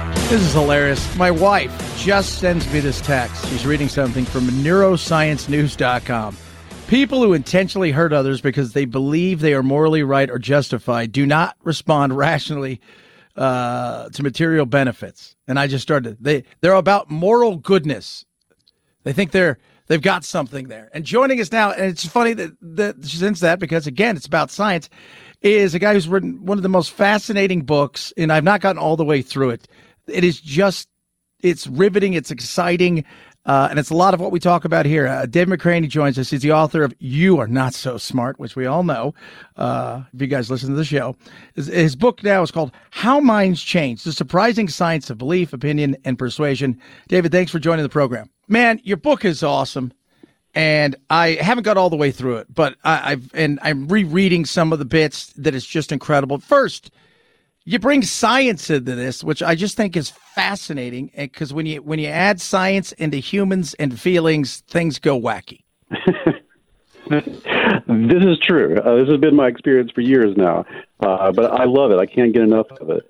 I appreciate everything you said. I heard you just a minute ago uh, that you've gotten about halfway through it. I love that feedback. Thanks so much. It was a real labor of love that turned into a labor of obsession after a while. So uh, I appreciate it. So, what made you want to write a book about you know minds, people changing? I mean, you know, I'm always I'm always fascinated. I'm like, are you born a Republican? Are you born liberal? Is there you know genetics in it? I mean, is there some wiring in the brain that is different? I'm always fascinated about things like that. Yeah, well, I've been uh, writing about this kind of stuff for a long time, mostly about motivated reasoning. The the the thing we do, like when you when you want a piece of uh, chocolate cake and you find a reason to get it, uh, there's always a you can always find a uh, excuse to do the things that you want to do, uh, but also opinions and beliefs and, and attitudes work in the same way. We can always find a justification for what we already think, feel, and believe. And are people born the way a little bit like we're everyone is born a little bit more open to uh, novelty and a little fearful of novelty. We kind of run on a spectrum, but then you're born into a social environment that sort of flattens or sharpens those sensations or those feelings, those natural predilections, and then you run with it from there. You eventually find yourself in some sort of community that then asks you to behave in a certain way or feel in a certain way, think in a certain way, or else you don't get to be in that community anymore. And and all this adds up to sort of the big jangling bag of beliefs, attitudes, and values we bring into conversations and disagreements. Talking to Dave McRaney, his book is How uh, Minds Change The Surprising Science of Belief, Opinion, and Persuasion. You talk about community. So, Anthony and I, my producer, we were talking about this for the show. We were talking about your book. And I said to him, uh, we were talking about Trumpism and, and, you know, a lot of other things because I was telling him a little bit about this. And he says to me, it's all tribal. And one of your chapters called The Truth of Tribal. And the Charlie story, 9 11 Truther, I was so fascinated Mhm. by you know he you know he uh, goes on Alex Jones a bunch of other stuff, but he said uh, really it was about a belonging and acceptance. He was it was more important to him to be accepted and to not feel lonely anymore than it was whether or not he was right or wrong. Yeah, there's a social scientist I uh, quote in the book. She told me her name is uh, Brooke Harrington. Uh, she's a sociologist. She said that the equals MC square of social science is that the fear of social death is greater than the fear of physical death, and that's true for all human beings, no matter what community you're a part of, no matter what social identity you've taken on. I think it's really easy for us to assume that we don't aren't that way, that we don't have some sort of overarching social identity. We're not allegiant to something. We all like to think that we are completely neutral and independent. But uh, this is just impossible. Humans can't be that way. We would, we're a very ultra social primate, as they say. And there are all sorts of anxieties and values that, especially with the access to the internet, that will lead us to find other people who share those anxieties and values. That's often how people find their way into a conspiratorial community. And then once you're in the community, then you get introduced to all sorts of new things. And it can feel like whenever someone challenges you that they're challenging you on the facts of the matter, and you start feeling like you're justifying things through the facts, and you're like, the, this thing that I believe is why I'm in the group. And this is also why I feel this way. But often what takes over is this desire to be a good member of the group. And when tasked with it, we are more motivated by ac- by uh, belonging goals than accuracy goals, and we're willing to be wrong if it keeps us in good standing with our group. And I think we see that play out all the time, not just in conspiratorial communities, but also in political debates or any debate that involves this might make me, uh, this might lead to my shame and ostracism from the groups that I depend on for all of my information, all my trust, and so on. Yeah, and you know, because in, in the next page you talk about the cognitive scientists uh, Gimbel and Harris and, and Kaplan, and the whole MRI test. And the thing that I found, you know, because they so you guys go an MRI test, they they you know they use an MRI to test, and they ask all these questions, and some of them are hot button issues, some of them are just very neutral, and some are just bland. But the thing that was interesting, they said, as the arguments mounted, subjects responded to the threat of their convictions as if it was the threat of their very flesh and blood. And I keep telling everybody the thing with politics nowadays is we're in a position, and maybe I'm wrong, David, here, where if you say, I don't like Trump, that person who likes Trump is saying, well, basically, you don't like me. Right.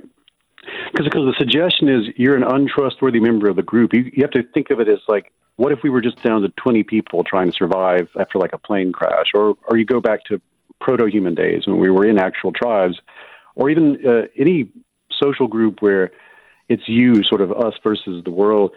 The suggestion that you are a bad thinker, or bad the, the idea that you are uh, should be ashamed for what you think, and believe. That you're just wrong in some way. There's there's a threat there that you aren't a good, that you aren't a useful member to our community anymore, and we respond very, very, very quickly to that. In the MRI, they said it was like the same. The same. You could have a neutral topic like something like a trivial thing, like uh, can you see the the Great Wall of China from space? Telling people things that change their mind about that no real reaction. But if you did a wedge issue type thing and just introduced any evidence that you should move a little bit on the issue, people responded in the brain via blood flow. It was identical to what someone would do if they were being attacked by a bear because they feel that their identity is under threat. And there's no difference in the brain between your identity, the abstract idea of it, and your very flesh and blood. And if you've ever gotten angry in a political argument, uh, you've felt this before. And I would task people to ask, why did I get angry? What's where's the anger coming from? What is what's causing this to bubble up inside of me? How come this isn't just a, a debate about facts anymore? It's become something more personal after just one little suggestion that I could be wrong about something. Talking to David McRaney here, his book is How Minds Change, the surprising science of belief, opinion, and persuasion.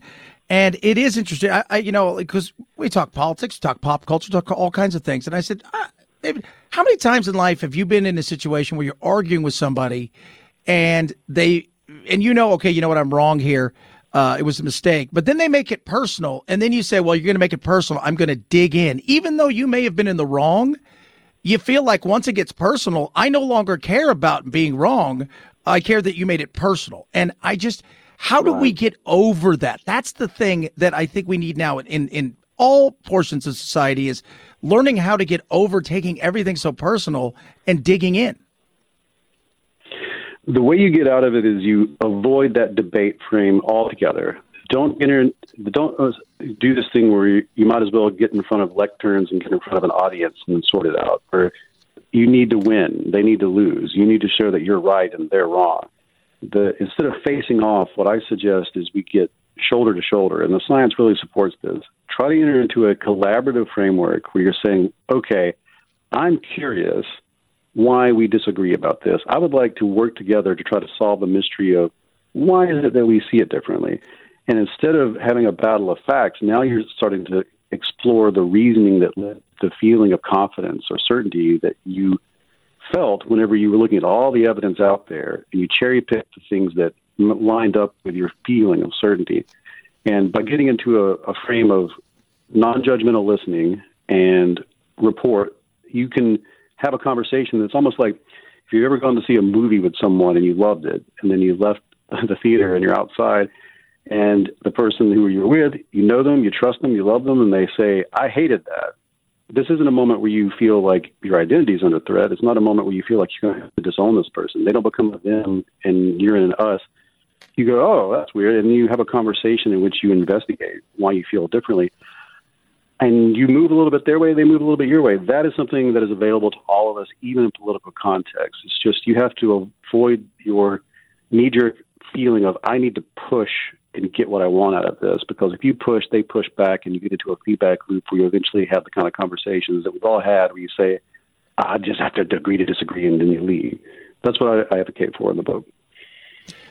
Uh, you know, uh, you, you talk about cults in the book, and you and, and and the thing that I find interesting is when you go through all this, so much of it is it's about belonging, right? People want to belong, and I always say like gangs mm-hmm. are the same way. You see people who are in street gangs, ninety nine times out of hundred, they come from a broken home. They don't have a father. They're looking for belonging. And these people promise them something where, hey, we're with you all the way. We're a team. You belong here with us and it just it all kind of feels like it's the same thing just in different areas of the world in life it is it's the same fundamental psychology it's the same fundamental uh, neurology that that leads to all of this and it's the same thing that leads to the current political climate we are in a social world that's changed a whole lot over the last few generations, and we have entered into a space where a lot of the institutions that we used to use to identify ourselves have fragmented and become less important and moved in the background. And something that has remained that's sort of easy, it's something that is from a bird's eye view, we can all say, well, well, we're in this group or we're in that group. And once you are in the frame of I'm in this group or that group, you're also in the frame of us versus them. And it's very difficult to to put anything in any greater context than that whenever you only have a moment to discuss an issue with someone or you haven't had the a chance to develop trust. You haven't uh, discovered that maybe you share very similar values. Maybe you agree that this problem is something we both see as a problem. We just disagree on the best course of action for solving it instead it's a us versus them win versus lose frame and that's a testament to the fact that we have sort of entered a state where our institutions have eroded in a lot of places or just changed in, in a way that the last thing standing for many people is, well, I'm on this side of the political camp, you're on that side of the political camp. And that is when you get into, into the very biological, very belonging is more important than accuracy frame of mind. Yeah, you can't win with that. Uh, last question. We've got about a minute here. Uh, how do you change minds? Because some of these people go down rabbit holes, and you talk about there's a lot of organizations and people around the globe who are working, and they didn't know they were all kind of working on the same thing, uh, which is you know like it's not so much changing people like as a human being, but maybe helping them see some other things, get out of the rut, get out of the QAnon holes and the cults and whatnot. Yeah, that was an astonishing part of the research was discovering there were so many organizations working on A/B testing better ways to have these kind of conversations. They didn't know each other, they weren't aware of the science behind it, and yet they all found pretty much the same technique, and it goes in pretty much the same order.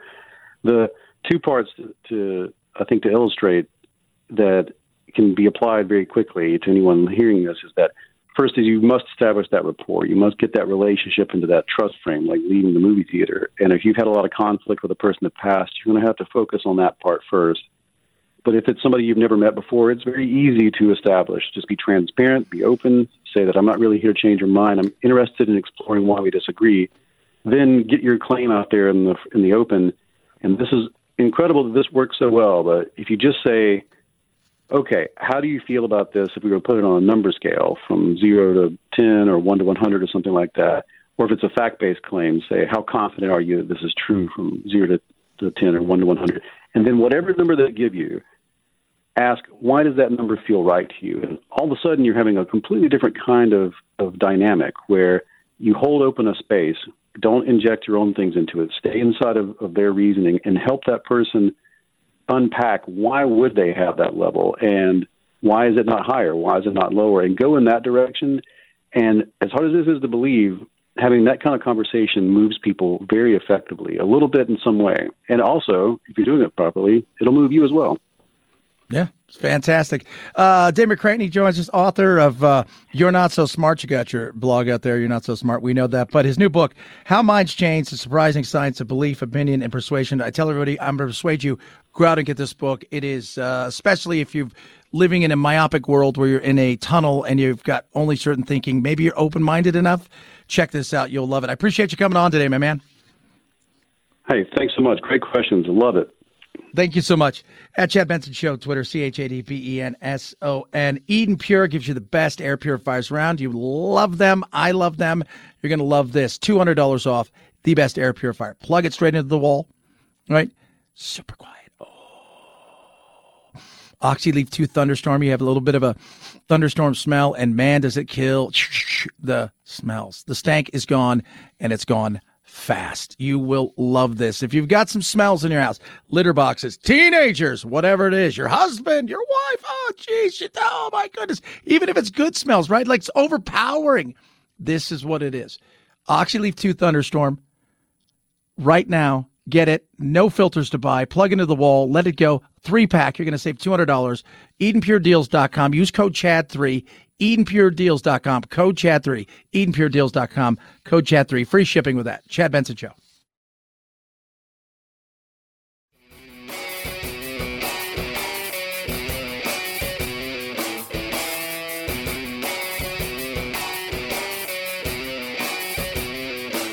Being antisocial sucks. Hang with Chad's friends on Facebook, The Chad Benson Show. And if you just need some alone time, head on over to Twitter at Chad Benson Show.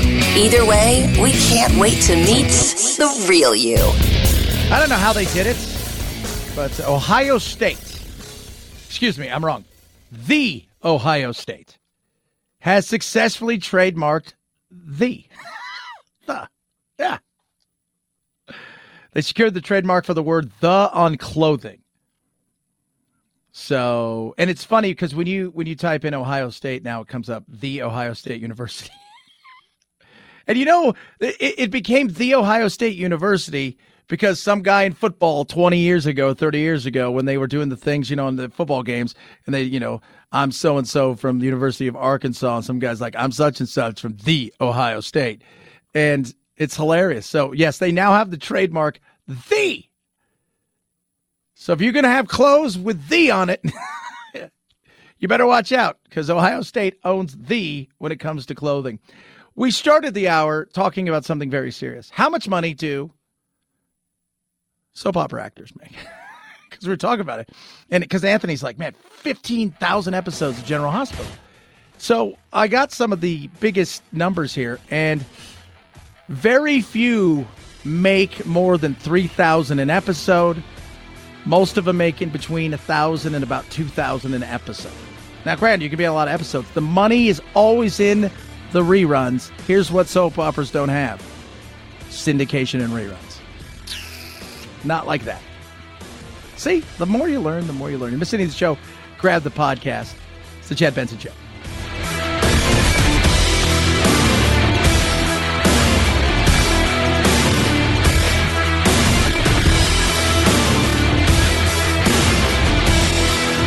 This is The Chad Benson Show.